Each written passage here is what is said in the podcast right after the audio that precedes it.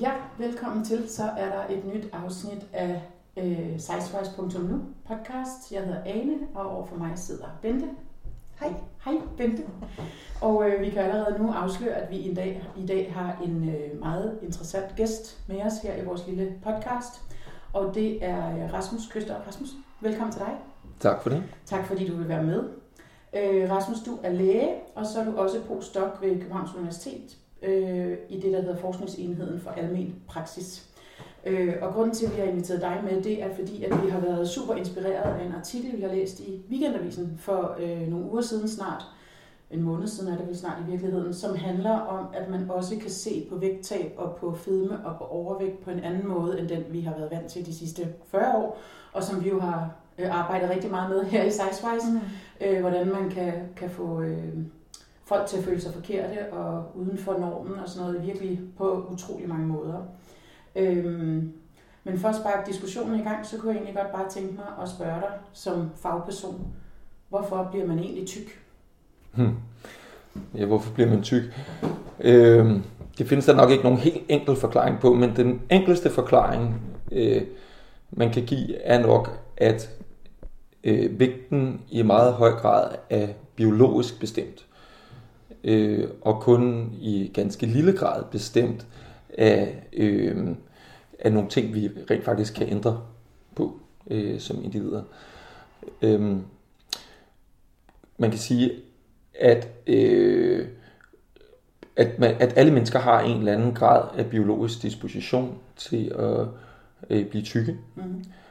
Og, øh, og vi kan jo se i vores samfund i dag, hvor over halvdelen af det, vi kalder af voksne mennesker, er, er overvægtige, altså med ja. BMI over 25. Øh, så det er rigtig mange, der har den her disposition ja. til, øh, til at blive tykke.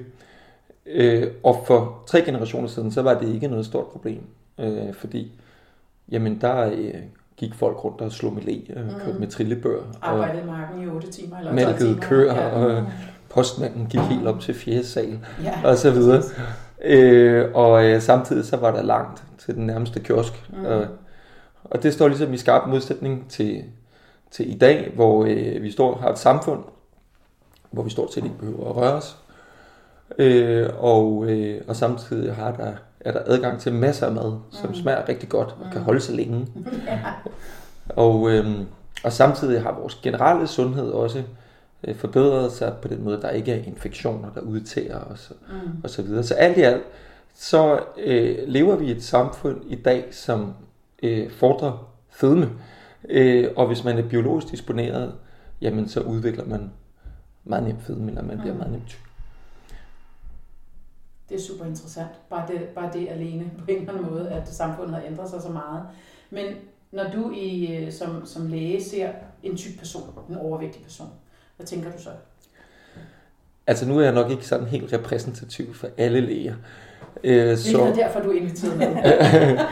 men, øh, men de fleste af mine kolleger i bedste, i, altså i, med bedste intentioner vil nok øh, tænke, at jeg må hjælpe den her patient, øh, og jeg må hellere rådgive øh, vedkommende om, øh, om øh, at det vil være rigtig godt at tabe sig, fordi at, at det fede med øger risikoen for en lang række sygdomme, mm. og øh, og det vil være den her patients, patients interesse at, at tabe sig. Øh, og så ville lægen formentlig tænke, at det er jo også ikke så svært at tabe sig, man skal bare øh, ja, spise noget mindre og dyrke noget mere motion. Mm. Øh, men jeg har forsket i fedme i uh, 10 år, og øh, mit sådan hoved øh, spørgsmål, eller mit, det jeg har kredset om, det har været, jamen hvordan skal vi egentlig håndtere de, øh, de tykke patienter i almen praksis? Mm. Øh, og, øh, og det har, det har virkelig været en rejse i, i en forståelse af, hvad, hvad, ja, hvad man egentlig kan gøre ved. Mm. Øh, hvad man egentlig kan gøre ved fedme. Og, og der er mange steder, man kunne, kunne starte. Øh, jeg synes, det mest, øh, øh, ligesom den største eye-opener, som, øh, som jeg har haft, øh, jamen det var egentlig det der med, at, at slankekurer, de er ikke særlig effektive for, øh, med henblik på at opnå øh, vejet vægttab. Ja. Øh, og det er virkelig, virkelig vel dokumenteret. Øh, vi har hundredvis af studier mm. af slankekur. De fleste af sådan nogle studier, de øh, viser kun, skal vi sige, forløbet med, at man ja, vejer for meget, og så spiser man noget pulver i tre måneder, og så vejer man Lidt sådan noget mindre. Og så er der rigtig mange studier, der stopper der, bum, ja. fordi de så er sponsoreret et eller andet pulverfirma. Ja. Ikke? Ja. Øh, men de studier, hvor man så rent faktisk følger op i flere år, de viser samstemmende, at, øh, at, øh, at folk de basalt set øh, kommer tilbage og vejer det, som de øh, vejede til at starte med. Ja. Øhm, og, øh, og, og man har også lavet nogle studier, hvor man har tænkt, at det er også for dårligt, vi må lave bedre opfølgning, vægtvedligeholdelsesprogrammer og sådan noget. Og de allerbedste studier forstået på den måde, altså dem, hvor man virkelig sætter ind med en stor slankekur upfront, og vægtvedligeholdelsesprogram med psykologisk bistand og øh, gruppestøtte og øh, med øh, medlevningskurser og sportsaktiviteter øh, aktiviteter, ja. og lang overvis af opfølgning. Øh, der kan man opnå et vejtvægttab på 3-4 kilo sammenlignet med kontrolgruppen. Oh så er det jo ikke værd. Så er det jo ikke Ej, det er næsten ikke, det er ikke bøvlet værd. Nej, det er ikke bøvlet værd. Men du sagde også det her med, øh, da vi lige sad og forberedte os før, at, at øh, lægen har faktisk ikke nogen metoder det er nemt nok for en læge at sige, du burde tabe dig, fordi sådan og sådan og sådan, men I har faktisk ikke, altså and then what på en eller anden måde. Hvad siger man så til en person? Hvad sender man den ud af døren med? Fordi det er jo nemt at sige, altså når man kommer til sin læge ikke, og får at vide, når man, øh, du burde også tabe dig, det kan man måske så sige ja eller nej til, eller hvad det nu er, men, men hvad gør man så? Fordi I har faktisk ikke nogen metoder, I kan give en opskrift, eller hvad man skal sige på, hvordan man så skal gå ud og tabe sig. Jamen det er rigtigt. Ja. Og man kan sige, at at alle slankekurer virker på kort sigt, ja. men at ingen virker på lang sigt. Ja. Øh, og selv de største, øh, dyreste programmer, øh, de mest omfattende programmer, som by the way er langt mere øh, omkostningstunge øh, og ressourcekrævende, end man kan mobilisere i en almen praksis eller, øh, eller lignende, jamen de resulterer i de her langtidsvægttab på 3-4 kilo i gennemsnit. Og det er selvfølgelig et gennemsnit. Det dækker over, at der er nogle ganske få, som kan opnå et stort vægttab, men det store flertal, de øh, kommer ikke til at veje nævneværdigt mindre, end de gjorde før de gik i gang, og rigtig mange vender bare tilbage til den vægtighed før. Altså jeg sidder lige med et spørgsmål, jeg vil simpelthen nødt til at stille det nu. Mm. Fordi du, du sagde lige før, at, øh, at når lægen ser en overvægtig person, så vil han eller hun øh, oftest tænke, vi er nødt til at gøre noget ved vedkommende sundhed. Og der ligger der jo så også, at der er faktisk nogle risici forbundet med at veje for meget. Men når man nu ikke kan tabe sig, fordi der ikke er nogen slankekur, der virker nævneværdigt, er vi så bare doomed? Altså, ej, det synes jeg ikke, man kan sige. I sidder jo, sidder jo her to damer, som er, øh, som, er, som jo i forvejen, i og med, I bare er kvinder, øh, jo har en lavere risiko for en lang række sygdomme. Så i virkeligheden er det jo mig, der er du. Men jeg tror, man kan sige, at mennesket kommer, øh, menneskekroppen kommer i forskellige øh, størrelser og fasonger og farver. Mm. Øh, og, øh, og det er rigtigt, at det at være øh, tyk, det er risikofaktor for hjertekarsygdom og nogle kraftformer og slidgigt i knæene og forskellige andre ting. Mm. Men, men det at være sort, for eksempel, øh, i det her tilfælde afroamerikanere, øh, som der er en masse gode data på, det er jo også en risikofaktor for, øh, for hjertekarsygdom, eller det at have lav højdevækst er også en, en, en risikofaktor mm. for, for, øh, for hjertekarsygdom og lav og kort livslængde. Så, så i virkeligheden er der, øh, og det at være mand, er risikofaktor også for hjertekarsygdom mm. osv. Det som man tidligere har altså man, man har jo antaget, at overvægt er, eller ja, at, at fedme er en, en øh, modificerbar risikofaktor. Det er en helt grundlæggende antagelse. Øh, at man faktisk kan lave om på det. Og derfor så øh, vil vi gøre noget ved det. Man kan sige, at at være mand er svært at lave om på, og at være øh, sort er svært at lave om på. Øh, men at være tyk, har man tænkt, det kan man lave om på. Mm. Og, og det kan jo undre, fordi at at den viden, vi har om det, er fuldstændig entydig. At vi har ikke nogen behandling. Altså vi har ikke noget råd, vi kan give folk, som faktisk virker. Men det, som oppebærer vores illusion om, at øh, vægttab er, øh, er muligt, jamen det er jo, fordi vi alle sammen kender nogen, der har tabt sig. Mm. Øh, og, øh, og, øh, og, og har vedligeholdt et stort vægttab. Mm. Øh, ja, så, så, så, det, så det findes. Det er bare meget sjældent. Øh, og, de, øh, og vi har ikke noget, noget råd, som vi kan give til folk om, hvordan det kan lykkes. Øh, men jeg vil alligevel fortælle jer et, om et studie, jeg synes er rigtig spændende, øh, som hedder The National Weight Control Registry, mm. som er øh, et amerikansk studie af, øh, jeg tror, der er 3-4.000 øh, med i det. Og, og dem, der er med, det er nogen, der har, øh, altså, som har været øh, svært overvægtige, og som har øh, haft et stort og veldokumenteret vægttab. Øh, og det er klart, de har jo, de kommer ikke, de har ikke bare været med i et studie, og så har de tabt sig og alle sammen blevet tynde. De kommer fra alle mulige forskellige steder. De er blevet opsporet gennem dagspressen og fra andre studier. For, så har man ligesom taget alle dem, der er gået godt, og så har man samlet dem sammen mm. i en gruppe, og så har man sagt, nu følger vi dem. Ja. Og så prøver vi at finde ud af, hvad er det, de gør, mm. siden at de her kan vi lige holde stort vægt til. Ja. Og i gennemsnit, øh, Øh, så øh, har de øh, vedligeholdt deres vægttab i 3-4 år, og de har tabt i gennemsnit 14% af deres kropsvægt. Øhm, så, så hvad er det, de gør? Øhm, og, øh, og i de spørgeskemaer, man sender ud til dem, jamen der kan man så kunne følge med i øh, deres, øh, deres adfærd. Og det, som kendetegner den her, de her folk, jamen det er, at de tænker over alt, hvad de spiser. De tæller kalorier. Mm. Øh, og de holder meget nøje regnskab med at ikke at spise flere kalorier på festdage end på hver dag. Ja. Så vejer de sig flere gange om ugen, og sørger for at korrigere selv små vægtudsving med det samme. Ja. Øh, de øh, dyrker mere end en times motion om dagen, og, øh, og et andet ret interessant karakteristika er, at den største skal vi sige, risiko for at tage på igen, det var hos dem, som på noget tidspunkt i de her spørgeskemaer øh, har rapporteret, at de havde moments with loss of inhibition. Mm. Altså øjeblikkets tab af kontrol. Ja. Og, og, og jeg synes, det her studie siger noget om, at man at, at dem, for hvem det lykkes, jamen det kræver, at man har, at man ligesom mobiliserer og har og bliver ved med at have en selvdisciplin af, af en anden verden. Ja, det skal jeg lige love for. Og det er altså ikke noget, man bare lige kan give folk på øh, kvarter i almindelig praksis. Nej. Det, det er noget, der skal komme indfra. Øh, og, øh, og selv hos rigtig mange, som beslutter, at nu skal det komme indenfra, så er det alligevel svært, øh, for der er noget, der tyder på, at det her det bliver ved.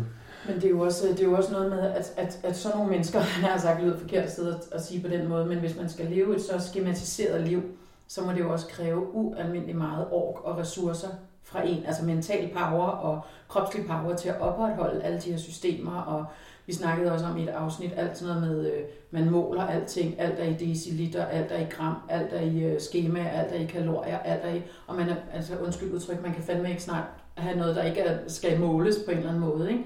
Og det var også det, vi snakkede også i, øh, på et tidspunkt med Lene Meyer om, som også forsker i, øh, i spiseforstyrrelser. Hvis man sætter det fri et øjeblik, men det kunne man jo så ikke gøre i det her tilfælde. Men det er jo også noget af det, som du i hvert fald også siger i denne her øh, artikel, det her med, hvis man et øjeblik sætter øh, fokus på kilo væk, altså vi talte også om, at Bente har sendt sin øh, badevægt i skammekrogen, var det ikke det, du kaldte det? Jo. og den havde fået lov at stå sammen støv under en eller anden kommode, ikke? Hvad sker der, hvis man gør det? Altså kan man det? Kan man tabe sig? Eller nu siger du, at alle de her folk, de har, de har vedligeholdt et vægttab, ikke? Men hvad hvis man sætter sætter de der skemaer fri et øjeblik, eller man sætter personerne så fri. Så det galt. Ja, for de der mennesker. Ja. Men, men nu snakker jeg bare sådan generelt. Ja. Nå, men det, jeg har bare lige brug for noget, fordi jeg synes, det er tankevækkende, det ja. der studie, du refererer til. Og jeg sidder sådan og prøver at tænke med mig selv, vil jeg, vil jeg kunne leve det der liv? Ja, det vil jeg muligvis nok at, kunne tæ- at skulle tælle kalorier hver eneste dag, sørge for at dyrke en times motion, hele tiden at have fokus på det. Men vil jeg have lyst til det? Og giver det livskvalitet. Ja, det, præcis, fordi det er nemlig lige præcis det, jeg sidder og tænker. Ja. For mig, der, der, der lyder det, og nu taler jeg kun for mig selv, det lyder bare ikke som om, at det er et liv fyldt med, med livskvalitet. Det er muligt, det er det for de her mennesker. Det er også muligt, at, at, øh, at, at og det at vedligeholde vægttabet betyder så meget, så, så alt andet, øh, altså det går foran alt muligt andet, og stor respekt for det. Men jeg tænker, det kræver en enorm grad af selvkontrol at skulle leve på den der måde. Og det er vel derfor, at de fleste af os har svært ved det. Fordi når du sidder og, og taler om det, så tænker jeg også, jeg har da smidt, ma- altså jeg har da smidt masservis af kilo i mit liv, men det er da også alle sammen kommet tilbage igen, netop Mm. fordi jeg ikke lever på den der måde. Ja. Ja, men det er jo, at, at kampen mod vægten, det er, altså det er en kamp mod naturen. Ja, Øh, og som jeg plejer at sige, at vægttab, at det er en tabersag. ja. Altså man, det, for, for det store flertal, de ender jo bare med at tage det på igen, som. Mm. du selv Mm. øh, fortæller, og så står man tilbage med en øh, nederlagsfølelse over at se, nu slog det fejl, mit forsøg på at tabe mig, på trods af, at lægen sagde, at jeg, det skulle jeg, og rådede mig til det, og, øh, og, og, og, og sundhedsvæsenets øh, øh, generelt øh, øh, ligesom råder til, at jeg skal tabe mig, og alle siger, at jeg skal gøre det, men og, og, og, og jeg har ligesom øh, ikke levet op til de forventninger, der var til det, og jeg har heller ikke levet op til mine egne forventninger til mig selv, og man står tilbage måske med, øh, med dårligt selvværd. mm. Øh, og, øh, og jeg synes bare, det er urimeligt at opst- opstille den forventning om, at folk rent faktisk øh, skal tabe sig, når de reelt øh, har meget dårlige forudsætninger for det. Mm. Det, er, det, det, det er næsten sådan en umenneskelig kamp, eller et krav at stille. Ikke? Det er det jo. Ja. Øh, og jeg synes, jeg kunne godt tænke mig at, at, at fortælle lidt mere om nogle af de der biologiske øh, hvad hedder det, øh, altså disposition til Mm. fedme, synes jeg er lidt interessant. Ja. Øh, fordi at, øh, at dels er der selvfølgelig nogle gener sådan i, i almindelig forstand, men i virkeligheden øh, så kan vi kun forklare ganske lille del af forekomsten af fedme med, med gener, vi kender. Måske kun 5% eller et eller andet. Og, øh, og, øh, og derfor er det lidt et mysterie, hvad det egentlig er for nogle gener, der er tale om. Øh, men, øh, men de seneste, øh, ja, måske 10 års forskning har også begyndt at pege meget i retning af det, vi kalder for føtal programmering. Altså at man allerede i første stadiet Ja. øh, bliver påvirket og kan få programmeret sit stofskifte allerede i første stadie. Øh, det fik man øjnene op for i det her øh, hollandske øh, sultstudie, som det Mhm. hedder, som er et, altså et, var et naturligt eksperiment fra 2. verdenskrig, hvor øh, man i Holland, øh, ja der var krig, øh, og så øh, var der en periode, hvor der var sult, øh, og man var helt nede på at få cirka en tredjedel af de almindelige rationer. Og i befolkningen var der nogen, der også var gravide. Mm. Og når man så tog og kiggede på dem, der var gravide i den her periode, når man kiggede på deres børn, Ja. altså 50 år senere, Ja. så kunne man se, at dem, der havde været gravide i, eller dem, der havde sultet i første del af deres graviditet, deres børn havde dobbelt så høj forekomst af, øh, af fedme, altså BMI over Ja. 30, Ja. som, øh, som børnene af dem, der havde været gravide lige før og lige efter den her periode. Okay. Interessant. Ja, det er altså tankevækkende, synes jeg.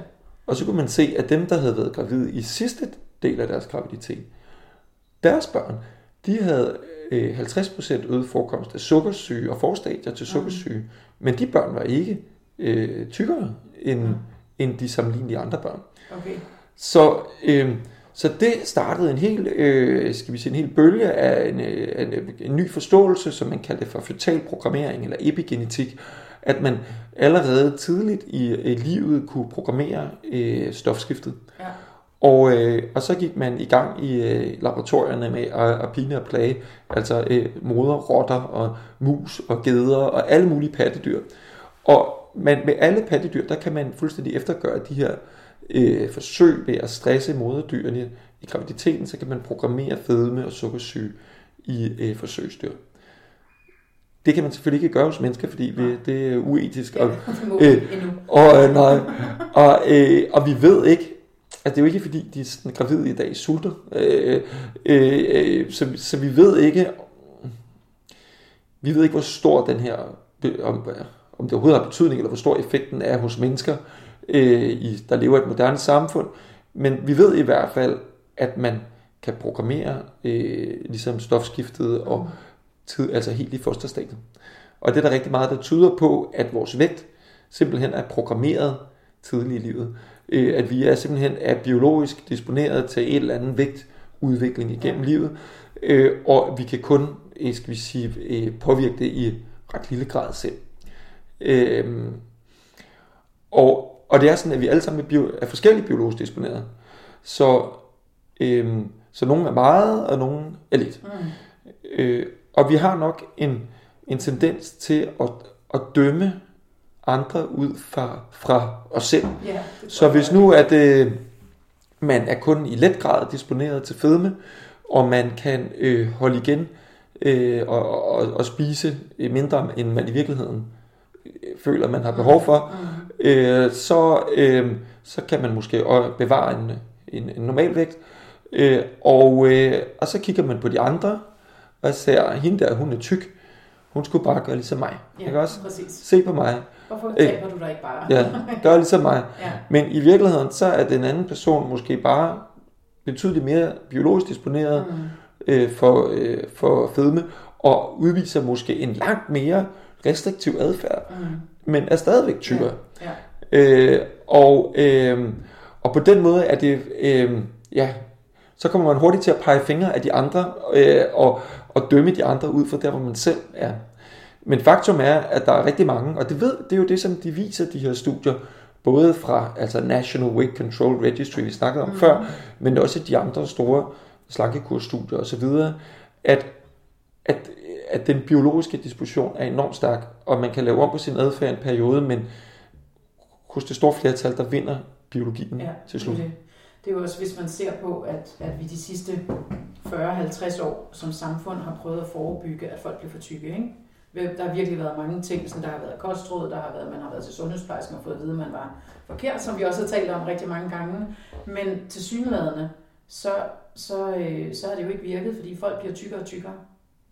Ja, det er jo i hvert fald et faktum. Ja, præcis. Øh, og det er måske også det, som jeg ønsker at gøre op med. Ikke? Det er jo, jeg vil sige, øh, 40-50 års forfejlet politik over for øh, overvægt fra sundhedsvæsenets side.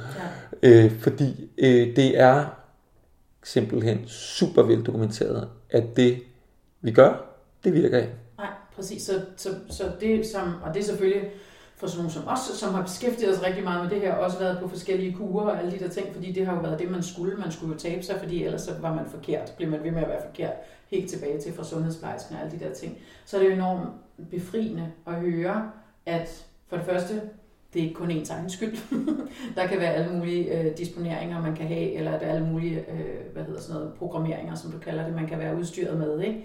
Øh, men det er jo også befriende at høre, at man på en eller anden måde også kan tage det der vægtbegreb en lille smule væk fra ligningen, eller ligesom trække det ud og sige, at det har ikke virket i de sidste 40-50 år, måske skulle prøve at kigge på de her ting på en lidt anden måde. Ikke?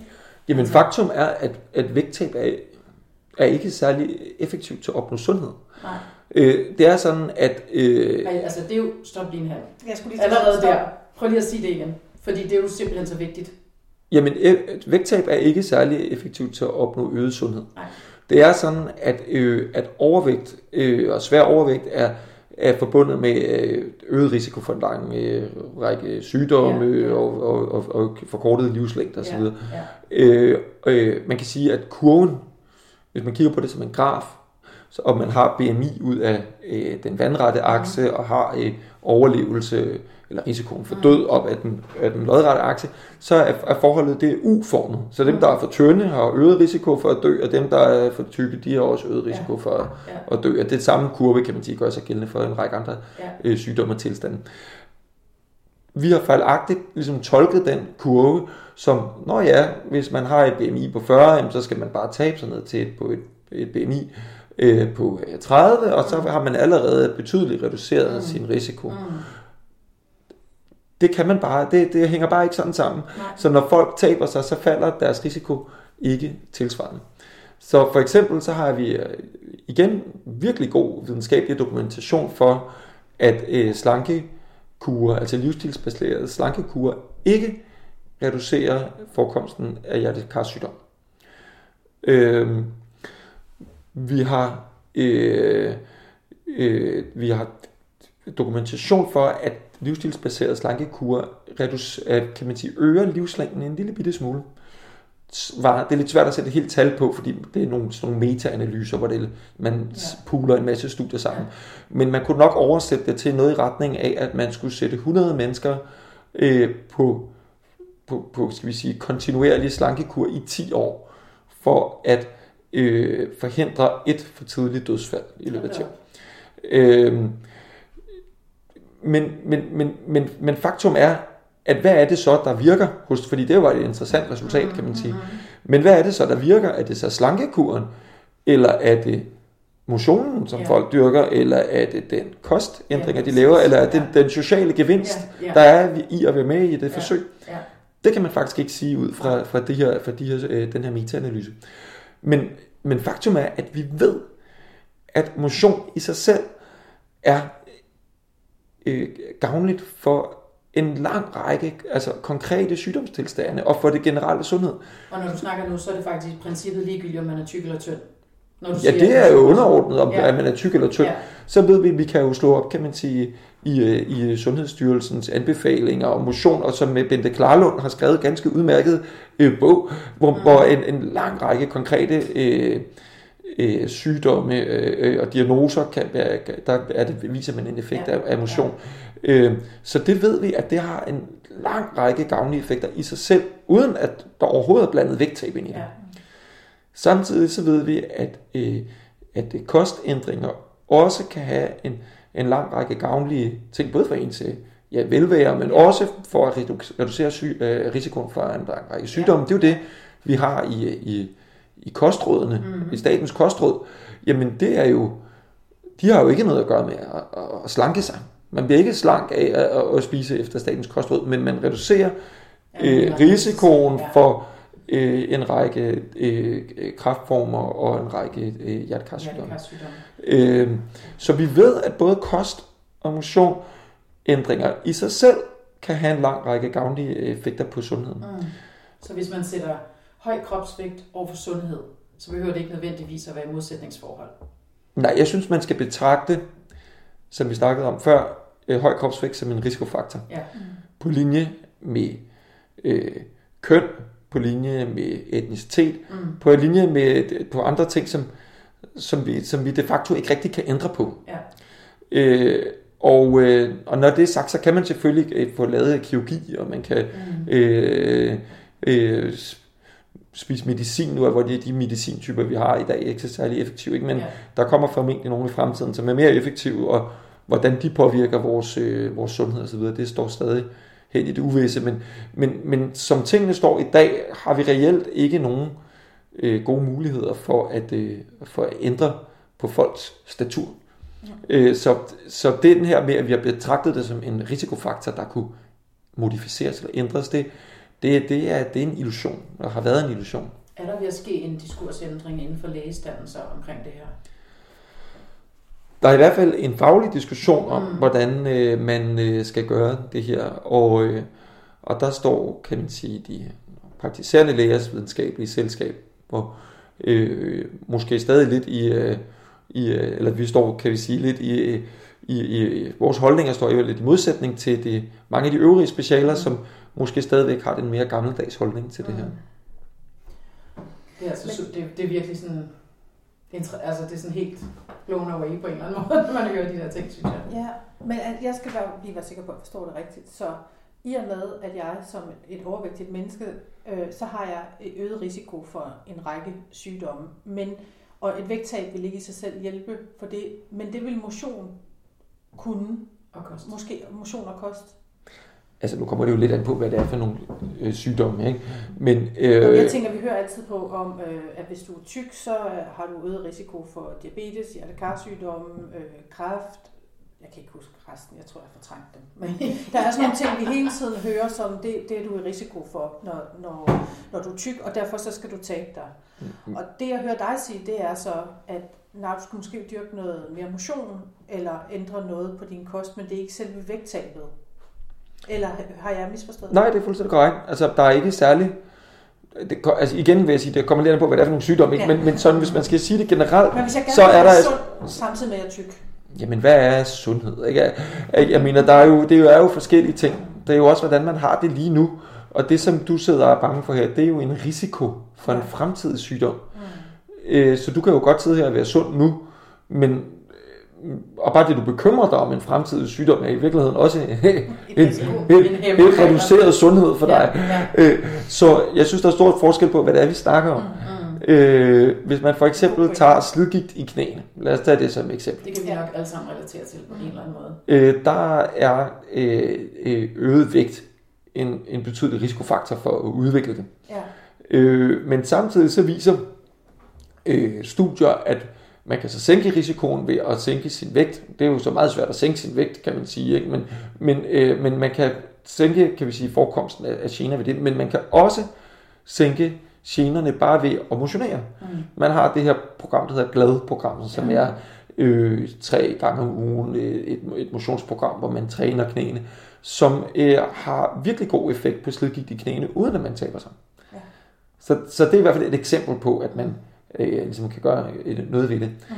Øh, så er der de her eksempler med hjertekarsygdom, for eksempel, hvor man ikke kan vise nogen effekt overhovedet af okay. at tabe sig. Øh, det har vi jo bare fået at vide de sidste, jeg ved ikke hvor mange år. Hvis du er tyk, så er du disponeret for hjertekarsygdom. Bum. Det er sådan set heller ikke forkert. Problemet er bare, at det ikke hjælper at tabe sig. Ja. Så bliver der stille. Ja, så bliver der ikke stille. ja. Nej, men det, det, det, du, vender bare nogle ting på hovedet på en eller anden måde. Du kan godt høre, selvom vi har beskæftiget os med det her et stykke tid nu, så er det, så er det, øh, så er det jo nogle, altså, du vender virkelig bøtterne på hovedet, fordi vi har jo netop altid som tykke mennesker blevet fortalt, du er tyk, det er lige med usundt, du dør af en, sandsynligvis af en hjertekarsygdom 15 år før alle mulige andre, du får sikkert diabetes, du får alle de der ting.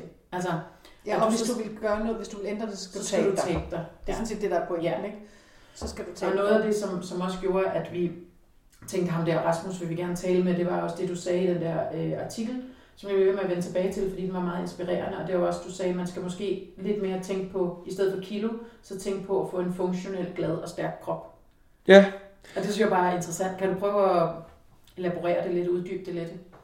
Jamen det er fordi, at, at jeg mener, at, at øh, hvis man er tyk, så er det for langt det, for det store flertal, er det en, en illusion eller et fatamorgana at blive øh, øh, at få en tynd eller en slank krop. Mm.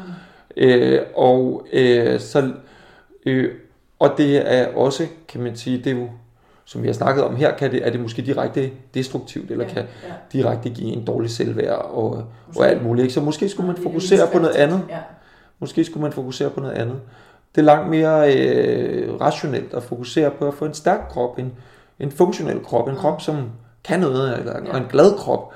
Ja. Øh, jeg tror, som, sådan helt grundlæggende livsfilosofi, at man skal være god ved sin krop. Man skal ikke sådan straffe sin krop. Eller være i krig mod den hele sit liv. Eller være i krig mod den. Man skal slutte fred med sin ja, krop. Ja. Og, øh, og gøre gode ting ved den. Og som vi også snakkede om, øh, at, at det med her med at, øh, at få, få dyrket motion for eksempel, er jo noget, der kan give en masse velvære i kroppen.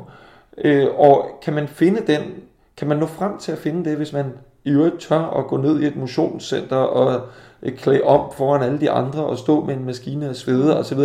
Øh, altså der er en masse barriere for, en, for, for tykke mennesker, tror jeg, i, i forhold til det her.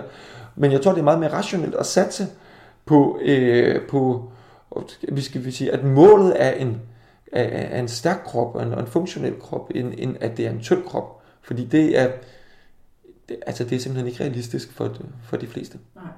Og det kan vel, der vel alle kan vel blive enige om, at det ikke er sundt at være i krig med sin krop, både sådan, altså mentalt, men der er jo også hele, det er sådan en helt anden øh, øh boldgade, men alt det, der handler om tabuisering i samfundet og stigmatisering og sådan noget, hvor der er jo nogen, der siger, at det kan jo faktisk også gøre folk syge, at man bliver udskammet eller af samfundet eller sådan af flokken. Det er meget sort-hvidt sat op nu, ikke? Jamen, det er jo meget altså, veldokumenteret. Altså, forskning og så videre, ikke? Altså, det er jo uh, WHO's uh, ja. rapport fra uh, 2017 om ja. stigmatisering. Den, uh, dokumenterer jo, hvordan det øh, øger forekomsten af øh, depression og øh, en række andre øh, ja. sygdomme. Ja. Øh, og i øvrigt øh, vægtøgning. Ja. Øh, ja, så, øh, så, så det er sådan set veldokumenteret, også fra andre felter, som ikke handler om, øh, om fedme, men altså der ved vi jo, at mobning øh, mm. ja, øger risikoen for mm. hjertekarsygdom og for ja. kræft og for alt muligt. Ja. Så, øh, så, så, så, så det er sådan set det, det er de fleste egentlig enige om, og den har også, kan vi sige, øh, den, de læger, som synes, at man alligevel, på trods af den viden, der ligger, så skal, man, øh, skal de tykke alligevel tabe sig. Mm. De køber jo også ind på, at man ikke skal stigmatisere mm. de er tykke mm. og så videre. Det siger de i hvert fald. Ja. Men, men i min optik, der øh, så synes jeg også, at man stigmatiserer tykke mennesker ved at opsøge dem og påtale deres vægt kritisk, øh, når man ikke har nogen, når man ikke har nogen øh, reel behandlingsmulighed til Ja. dem. ja. Det synes jeg er etisk problematisk, øh, og en, en stigmatisering og, og udpege folk uden at kunne tilbyde dem en løsning, eller, eller i hvert fald en vej at gå på en eller anden måde. Ikke? Ja. ja. Jamen, det synes jeg, altså vi, vi har haft en, øh, en af dem, der lytter med på vores podcast, som ligefrem har sagt, at hun holder sig tilbage fra at gå til lægen, fordi at hun øh, er bange for at blive udskammet af den der læge der. Ikke? Og det kan jo så gøre, at hun faktisk går og er dårligt medicineret, eller nu, jeg tror nok, hun havde en eller anden sygdom, så hun skulle forholdsvis jævnligt gå op til sin læge, men hun fik hele tiden at vide, at du skal tabe dig, du skal tabe dig, du skal tabe dig. Øh, og derfor så gik hun ikke til lægen. Ja. Altså det kan jeg faktisk godt lidt genkende. Mm. Altså selv også, nu når vi sidder og snakker om det, jeg har egentlig ikke rigtig tænkt over det før. Fordi øh, min læge, han er egentlig sød og flink, men, men jeg kan godt, jeg kan godt mærke det der blik på en eller anden måde, eller Ane, du ved jo også Altså, godt, du min- burde måske tabe dig, og du ved, altså sådan, hvor man tænker, ja ja, det ved jeg godt, det behøver du ikke sige. Altså, det har jeg fået at vide hele mit liv, du behøver ikke sige det for 88. 20. gang på en eller anden måde, vel? Altså, så det er, virkelig, øh, det er virkelig interessant. På den måde kan lægerne være med til at understøtte de der myter, ikke? eller forstærke Altså min læge er sådan, set, øh, er sådan set cool nok, bortset fra at jeg blev vred på hende den der gang med halsbetændelsen, Ja. som vi har underholdt med her, Ja. hvor jeg bare tænkte, altså hold nu op. Ja. Men hun gør det hver eneste gang, jeg kommer derop, og jeg kan ikke finde ud af, om det er, fordi hun ved, at jeg lider af nåleskræk, og bare synes, det er enormt sjovt, at jeg bliver helt hvid i hovedet. Hun skal altid stikke mig i fingeren og måle blodsukker. Og på den ene side, så har jeg sådan tænkt, Nå, det giver måske, det giver nok meget god mening, når man tyk, som jeg er, og er i en risikogruppe, og at hun holder øje med det. Øh, så nu er, jeg nu er det bare sådan et vilkår, og så kommenterer hun det ellers ikke yderligere. Det er bare sådan en, jeg skal lige tage den her, og så for helvede altså. Mm. Øhm, men samtidig så er det da også, altså, jeg ville ønske, hun ikke gjorde det. Ja, men det er jo også Fordi man lige bliver mindet om den her, ja, okay, det er også Ja, det er- det er risiko. Ja, jeg kom faktisk med noget helt andet, Ja, men nu skal vi igen tale. men det kan selvfølgelig i virkeligheden være god. Altså for I at virkeligheden være tror jeg, hun gør det i verdens gøre, kan man bedste sige. mening. Ja. Det ved jeg ikke, men Ja. altså, det siger hun i hvert fald, hun gør. Men Eller også så er det for at blive underholdt af, at jeg bliver helt hvid i hovedet hver gang. Og så får du tryllecreme på, ikke? Nej, det er noget, det er ude, det er, ja, det er jo skal- på hospitalet, der, Der får jeg tryllecreme. Men, men, men, øh, Men det, det er faktisk en, altså det er jo noget, det er jo en diskussion, jeg også har med de øh, kolleger, som er, ligesom er, øh, er, ske, er skeptiske over for mit øh, syn Mm, på, øh, ja. Øh, på, på fedme og hvordan man skal håndtere det. Øh, de kan finde på at sige, jamen Rasmus, det er jo bare fordi, du er bange for at tage det her op med dine patienter. Det er fordi, du ikke tør. Det er Så- ukomfortabelt ved at tage, tage den her sag op med Ja. dine patienter, at, at de er tykke. Øh, øh, og til det, der må, man, må jeg jo bare le, fordi at det er jo så folk, der ikke sidder i almen praksis, og i almen praksis, der snakker vi altså med folk om øh, ret mange forskellige ting, Ja, vil jeg sige. Og øh, det her, det vil være en forholdsvis øh, lille ting på den Ja. måde. Men, øh, men, men der er jeg så blevet skudt i hovedet, eller skal vi sige fået skudt i skoene, at se nu her, vi har en undersøgelse her, som viser, at øh, 80% øh, øh, forventer, at lægen øh, spørger til deres vægt. Mm.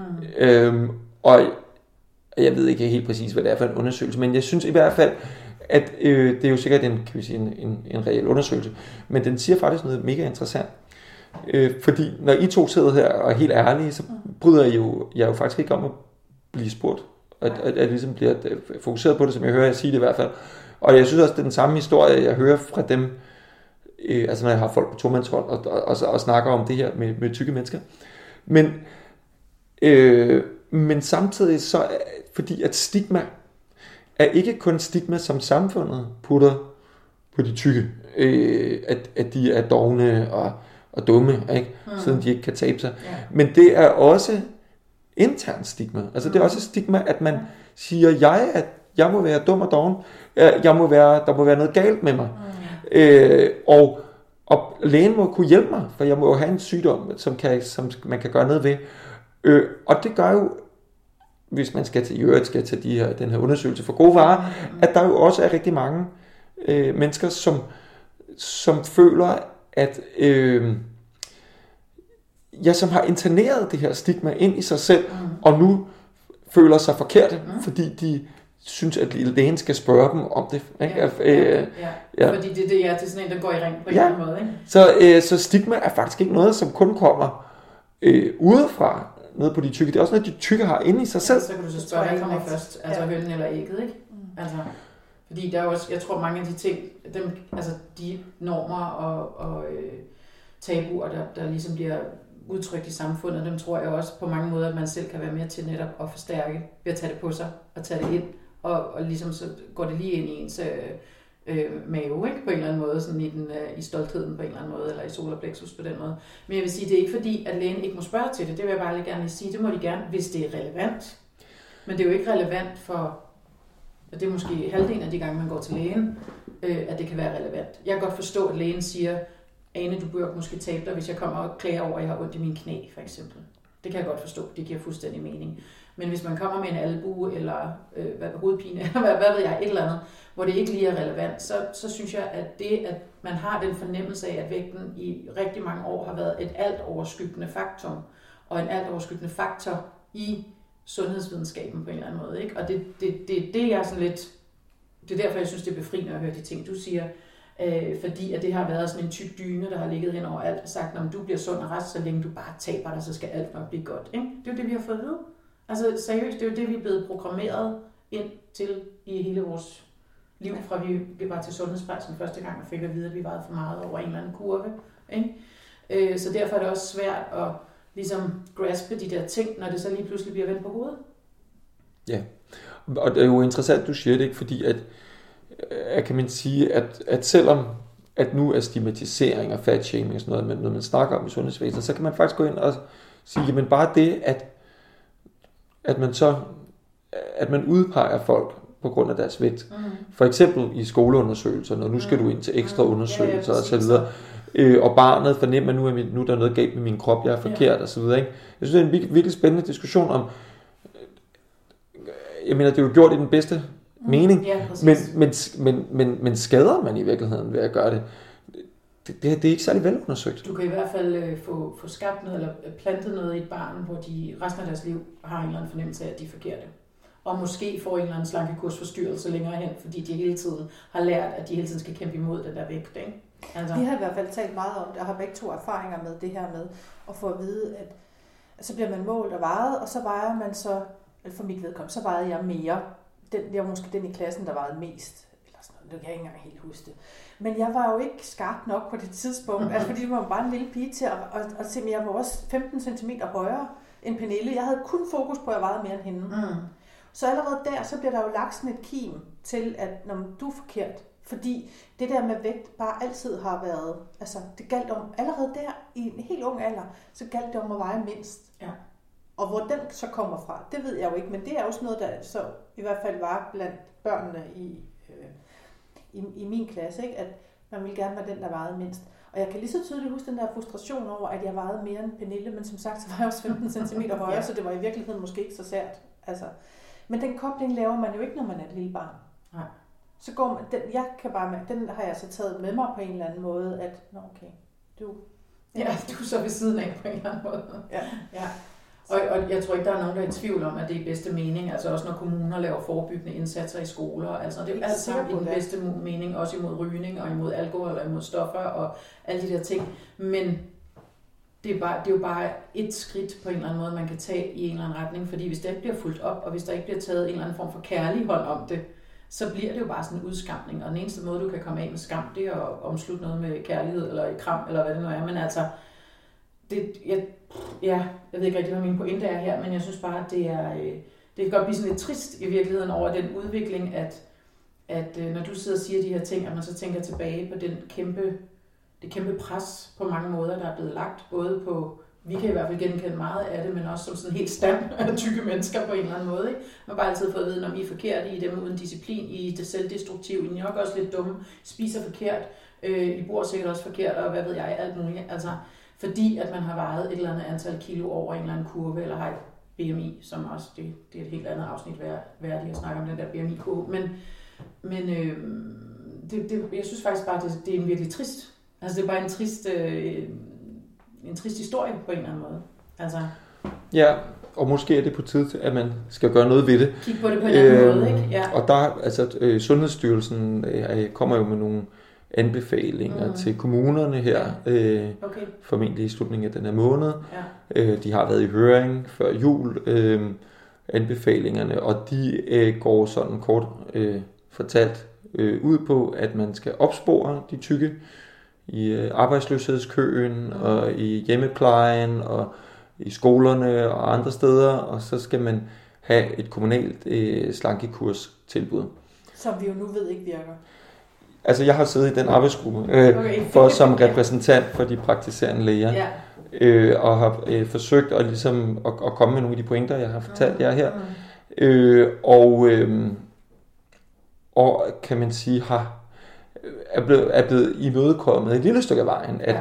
at det, man kan også lade være med at fokusere på vægt, man kan også fokusere på noget andet osv., Ja. men overordnet, når man, læser, når man læser, kan man sige, det, det udkast, nu er de jo ikke udkommet endnu, men, men når man læser det seneste udkast til, til anbefalingerne, ja, så er det stadigvæk øh, fokuseret på det her opsporing og øh, kommunal slankekur. Mm. Og, øh, og det gjorde simpelthen, at vi på det sidste møde, der var, der trak vi os ud af det, de praktiserende læger, øh, og det praktiserende lægers videnskabelige selskab, og sagde, Ja. at vi vil ikke øh, lægge navn til de anbefalinger, fordi vi mener, ja, vi mener, at de anbefalinger ikke, at det er noget magtværk, altså de ikke er ordentligt lavet, Mm. det hviler ikke på et ordentligt videnskabeligt grundlag, øh, og, øh, og vi vil ikke øh, stå på mål for den her øh, politik, som jo øh, det efterhånden står klart, at det har været, øh, at det er jo bare en fortsættelse af, af, af 40-50 års forfejlet Præcis. øh, politik i Ja. forhold til fedme. Bare det, at man kalder det slankekur, altså allerede der har man jo lidt fejlet, ikke på en eller anden måde. Ja, nej, nej, Så de kalder det noget- sandelig heller ikke Nå, slankekur. okay, nej, nej, okay. det kalder det, at man skal opnå en sund vægt. Der er Ja, drøsset okay. sådan uh, political Det øh, correctness ja. ud over det, ikke? Det Men, men, men, men, men, men, det er, men hvad, hvad er, hvordan opnår Ja, man en sund ja, vægt? præcis. Det, øh, Det er godt nok interessant. Ja, det så vi fortsætter egentlig bare nu med nogle pæne ord. Ja, det er pakket lidt pænere ind. Ja. Øh, og ingen siger, folk siger, ja, nej, uha, nej, det er ikke slankekur. Det er 10 år siden, vi snakker om slankekur. Nu handler det bare om en sund vægt. Ja. Så, øh, så, men det er jo noget vrøvl, I fordi det er, til usund vægt. Altså, ja, det er jo det. det er noget vrøvl. Ja. Fordi det er et stadigvæk slankekur, det handler om, øh, og øh, det, der på den måde har, har intet ændret sig. Øh, tælle kilometer i stedet for kilo, Ja, har du også sagt ja, i den famøse artikel. Øh, og det er noget med, at du skal i gang med et, øh, et forsøg. Er det ikke rigtigt? Som handler om ikke at tælle kilo. jo, jeg har fået øh, nogle penge til at lave et postdoc-projekt, øh, og øh, jeg øh, som, som, øh, som går i gang med øh, og, ja, at få patienter med, eller få, få, få deltagere med om et års tid. Så det er stadig noget, der er i støbeskeen. Mhm. Øh, men, øh, men projektet øh, hedder øh, Move Up, Mhm. motion uden vægttab i almindelig praksis. Og tanken er egentlig at have sådan en meget enkel, meget enkelt håndgreb til at flytte fokus væk fra vægt og over på noget Ja, andet. ja. Øh, tanken er, at, øh, at man skal tage sin vægt, og så skal man smide den ud, eller stille den op Put på loftet, Put den i skammekrogen. og øh, så skal man finde sin telefon frem i stedet for, og så skal man tælle skridt i stedet for. Mm. Så, ja, så, så slagordet der, det er tæl ikke kilo, tæl kilometer. Ja. Og, øh, og så er tanken med, med forsøget her, at vi så vil se, hvordan går det så med, med de skridt, hvor man så rent faktisk gået flere skridt, Mm. øh, og, øh, og hvordan går det med folks selvværd og med deres livskvalitet, når de ikke skal kigge på den vægt hele tiden. Okay, så de parametre, I måler på, det er ikke blodtryk og kolesterol og sådan nogle ting. Det er mere bløde parametre, eller hvad, der skal blive forhåbentlig forbedret. Altså Mm. livskvalitet og selvværd. Ja, Ja.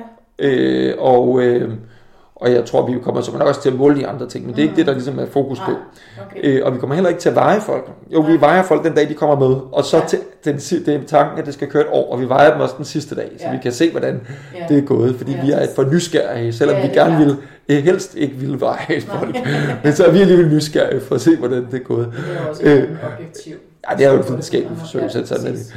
Ja. Øh, men tanken er faktisk at prøve at få fokus væk fra, fra den der vægt. Ikke? Har du så det, psykologer med ind over også og sådan noget?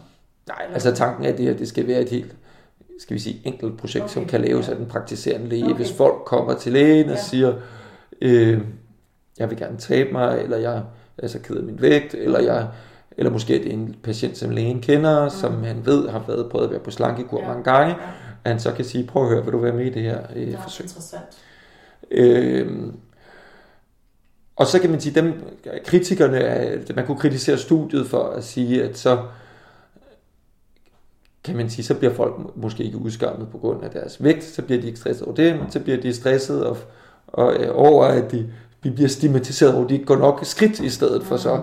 Så er det bare noget nyt, der stigmatiserer og, og skarper folk. Ikke? Men, og, og det kan der selvfølgelig være en vis øh, pointe i, men, men jeg synes alligevel, der er en, øh, en grundlæggende forskel på, om man øh, udskammer folk på deres vægt, fordi det er jo ens krop. Ja.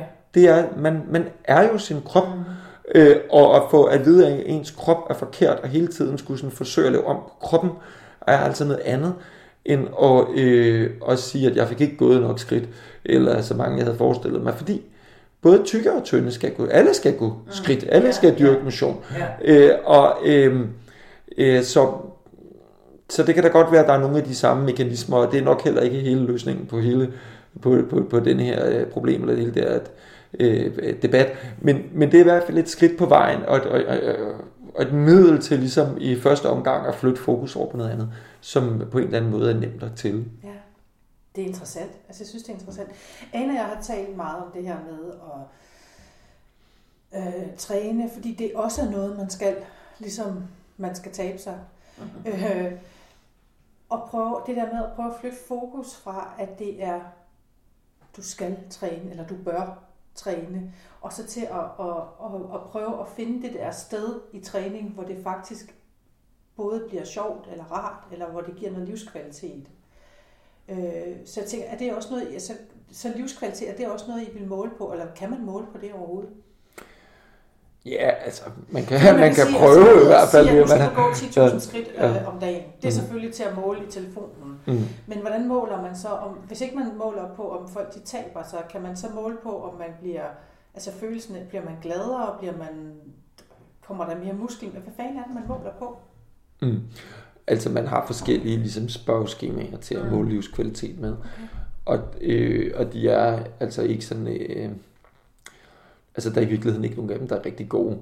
Øh, men, øh, men man har dog nogle, øh, og, og, i, og det jeg konkret vil bruge, et, der hedder SF36, et, er sådan et, man bruger alle mulige steder. Okay. Og, øh, og faktisk passer det egentlig meget godt til det her setup. Der, er- de spørgsmål, der er i, er egentlig ret godt, øh, på en eller anden måde belyser meget godt, øh, om man kommer ud og går, og om man får bevæget sig. Altså, der er flere ting i det, som, øh, som, som faktisk er, er, gør, at det er et rimelig godt værktøj, tror jeg, til at måle det her. Ja. Men, men hvis man kigger på øh, altså nogle øh, øh, spørgeskemaer, som man bruger til at måle øh, livskvalitet hos tykke, der findes der nogle særlige nogle ting. Så vi- det er ikke sådan nogle, jeg har tænkt mig at bruge, for de er nemlig helt forfærdelige. Øh, hvad hedder det? Og det er, det er så Jeg nogle... slet ikke tænkt på, hvad der står i dem. Jamen det kan jeg fortælle dig. Der kunne for eksempel stå, Because of my weight, I cannot tie my shoes. Så kan man krydse af, Because of my weight, I cannot Okay. this. Because of my weight, I cannot do Ja. this and that. Øh, øh, og, øhm, og, og nogle af dem er simpelthen så, ja, altså de er simpelthen, man krummer til, når man læser dem.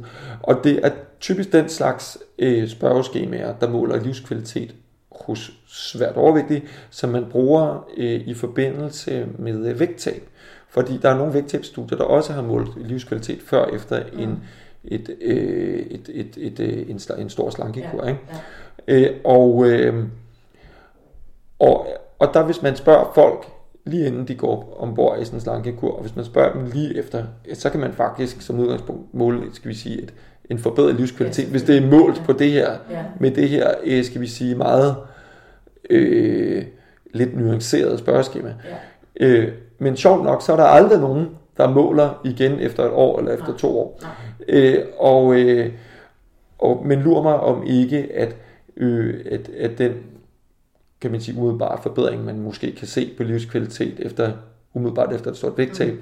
den øh, fordamper igen efterhånden, som øh, kiloene de kommer på. kommer på igen. Og det er jo også noget med, i hvert fald, som vi også har talt om, hvis man ikke har... Altså du ved, når man ser nogle af de der ret hæslige amerikanske vægttabsprogrammer, The Biggest Loser og sådan noget, ikke? så er der nogle af de der mænd især, som taber sådan helt vildt, altså 50 kilo på et eller andet helt åndssvagt øh, kort antal uger eller måneder. Ikke? Og så øh, møder man dem så igen et år efter, der har de så taget det hele på igen, plus lidt mere, fordi de ikke har haft deres øh, hoved med. Ikke? Det er simpelthen gået for stærkt, det er en ny personlighed, de har fået, de kan slet ikke øh, vende sig til den nye øh, person, de nu er blevet. Ikke? Og det er jo helt vildt. Et spørgsmål om det er deres hoved, der ikke er med, eller om det bare er, fordi vores biologi, vores krop, Ja. kæmper imod det her. Ja, Ikke? Og jo. du, man på en eller anden måde er programmeret til en vægt, Ja. øh, og, og, og på kort sigt kan man godt fjerne sig fra den, mm. men biologien vil trække dig tilbage mod, Ja. mod din programmerede Oh. God, så bliver det Ja. til at blive helt øh, depressiv af nærmest. Ej, Nej, jeg synes, det er- prøv at høre, synes jeg føler det er mig helt dejligt at lykkelig. høre. Ja. Jeg, jeg præcis. tænker, at hele det der øh, fokus på, øh, hvad der står på vægten, Væk med det. væk med det. Badevægten fortsat ind i skammekrogen med den, Ja. hvor den hele tiden har været. Og så noget fokus på noget motion, som, øh, som er sjovt. Og den der fornemmelse, jeg beskrev for Ane, fordi jeg var begyndt på sådan en ny slags træning. Og så lige pludselig en dag ude i badet, så kunne jeg mærke sådan noget, en fremmedlæge i min overarm. Og det viste sig at være en muskel. Optur. Altså det var så mega fedt det der med. Og, og lige pludselig oplever, at man bliver stærkere og sådan noget. Det var virkelig fedt. Et fremmedlæg. Nå, men det var bare, det var ja, ja, sejt. selvfølgelig. Det var totalt succes. Så, så, øh, så meget mere fokus på det, og det, der er sjovt og sådan noget. Og vi har nemlig, ja, ja, præcis, og for at understøtte det også det her med, at i stedet for den der åndssvage badevægt og tallet, så også, hvis man vil tabe sig, og det, er- skal man, det er jo et fuldstændig legitimt øh, ønske, at så, så for vores vedkommende er det i hvert fald ikke nødvendigvis for det tal, der skal stå på badevægten, men fordi man ikke vil være begrænset af sin vægt. Og det synes jeg måske, at det er jo noget af det, som, som når du siger, I can't tie my shoes, eller "Ej, jeg synes, det er vildt hårdt at gå op til femte sal, jeg kunne godt tænke mig, det var nemmere at komme op til femte sal, så jeg vil ikke være begrænset af min vægt. Jeg vil på en vandretur over Skotland, eller jeg vil kunne komme ned i en eller anden havkajak, eller du ved, så man kan godt komme ud i sådan nogle Nej, situationer, jeg vil komme man- ud af min Ja, du vil kunne komme ud af din havkajak.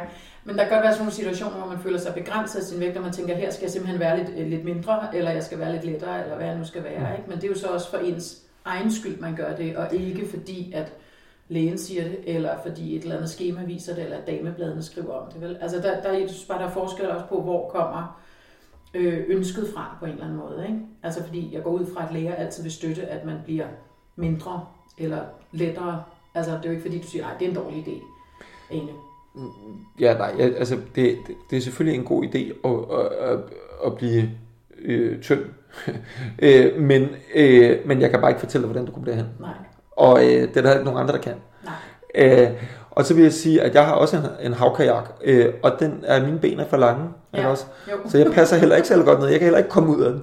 Og er Øh, det? Så, øh, øh, og det er jo ikke fordi, jeg vil negligere på den måde. Jeg kan sagtens se, at, at, det, er, at det medfører en masse praktiske problemer at, at være meget tyk, og, og, og, og ligesom at skulle ja, komme, komme omkring skulle- og så videre. Ikke? Skulle ud og flyve, Men- eller skulle men- altså.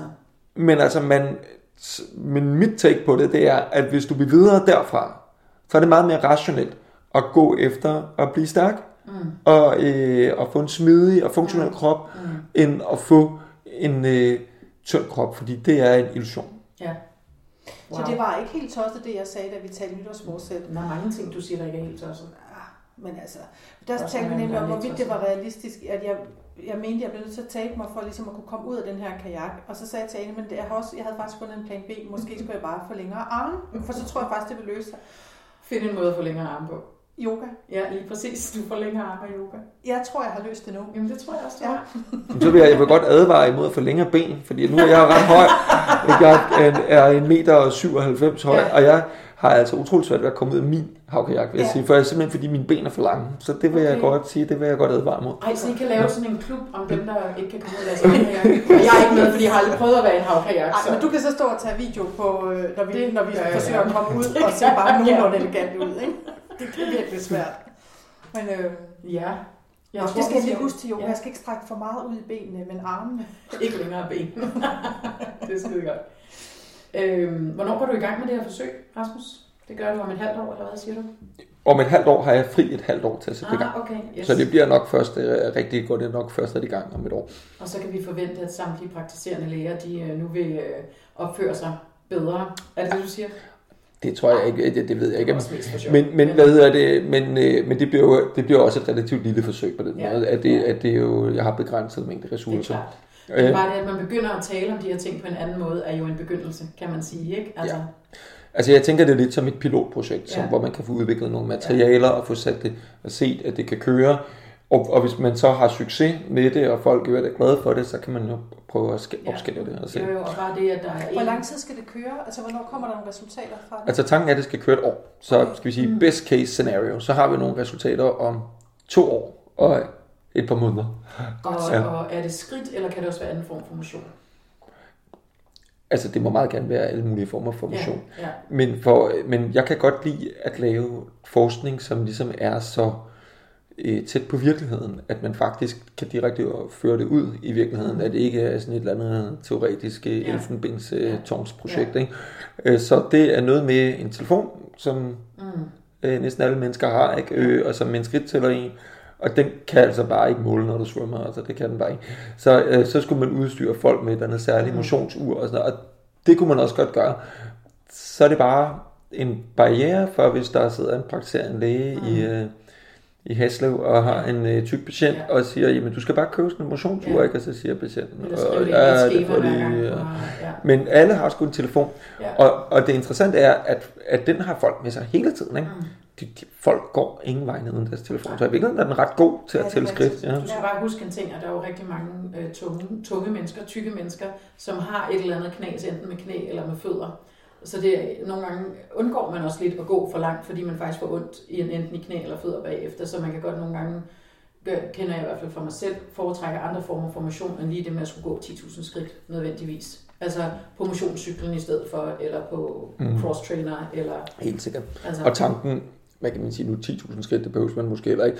Men, men øh, tanken er faktisk at tage udgangspunkt i det, man går i forvejen. okay, Det er faktisk ja. ret fint. Hvis man tager sin telefon frem og slår op på, øh, på et skridttælleren, så har den faktisk registreret, hvor mange skridt du har gået Mm. hver eneste dag, siden Mm. du køb, Ja, købte telefonen. Ja, Og så kan man så kan lægen meget nemt trykke på gennemsnit sidste måned. Og hvis gennemsnittet nu har været på 3.000 skridt om Mm. dagen, så kunne øh, man sige, hvad siger du til, at når vi ses igen om tre måneder, så er det. så, er, så, er, så prøver vi at øge gennemsnittet fra 3.000 skridt om dagen til 3.500 skridt om dagen. Mm. Altså nogle små realistiske Ja. øh, øh, fremskridt, og hvis det går godt, jamen, så kan man jo prøve at øge lidt mere. Ja. Og det er da helt sikkert, at der er nogen, ja, som vil have få ondt i knæene, eller få Mm. noget andet, øh, få ondt andre steder, så, øh, jamen, så må man måske prøve at skifte over til. Det er jo også Ja. det, man kan få råd af sin læge Ja, til, ja. at sige, at så kan man prøve motionscykel, eller man kan svømme, eller ro havkajak for eksempel. øh, og, øh, så, og, og hvordan vi så tæller det, Mm. det, det, det bliver måske ikke talt helt præcist, men, men skal man sige pointen, skal vi sige det vigtigste outcome i studiet er måske heller ikke lige nødvendigvis Præcis. om skridtene, men måske mere den øh, livskvalitetsforandring, Ja, og som fokus på, at du kan Ja. bevæge dig. Også, altså Præcis. i stedet for at, at kigge Ja. på de der kilo. Ikke? Det bliver spændende. Vi skal så småt til at runde af. Ja. Er der noget, du øh, brænder inde øh, med, du gerne vil, vil have ud inden her? Vi skal, vi skal til at slutte. Nej, ikke specielt. Jeg synes, vi er kommet meget godt rundt om det. Jeg synes, det øh, har været hyggeligt at være på Ja. besøg her. Hvis jeg Tak fordi du ville komme. Ja, tusind Ja. tak, fordi du vil være med. Det er vi meget beæret over. Jeg synes, at øh, du har virkelig fået øh, vendt nogle ting op og ned for, for mig i hvert fald. Og det synes jeg er super dejligt. Og virkelig, virkelig sådan lyst, synes jeg, når man kigger ud i fremtiden, at man kan se på andre måder på, øh, på tykke mennesker. Mm. Til sidst så skal vi lige sige, at øh, man jo kan finde os på vores Instagram, hvor vi hedder sizewise. Nej, det gør vi ikke. Vi hedder sizewise underscore klog på kurver. Mm. Og på Facebook, sizewise.nu, og på vores hjemmeside, som er også hedder sizewise.nu. Øhm, tusind tak, fordi du var med, Rasmus. Selv tak. Tak for i dag.